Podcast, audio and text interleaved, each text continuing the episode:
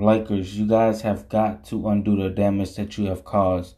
In 2020, you were one of the best and great teams ever. Now, here comes 2022. You're now one of the worst, shittiest teams ever. And I'm just being honest to, to you guys, I guess you could say. I'm just being honest with you guys. And like I said, I'm an LA fan for life.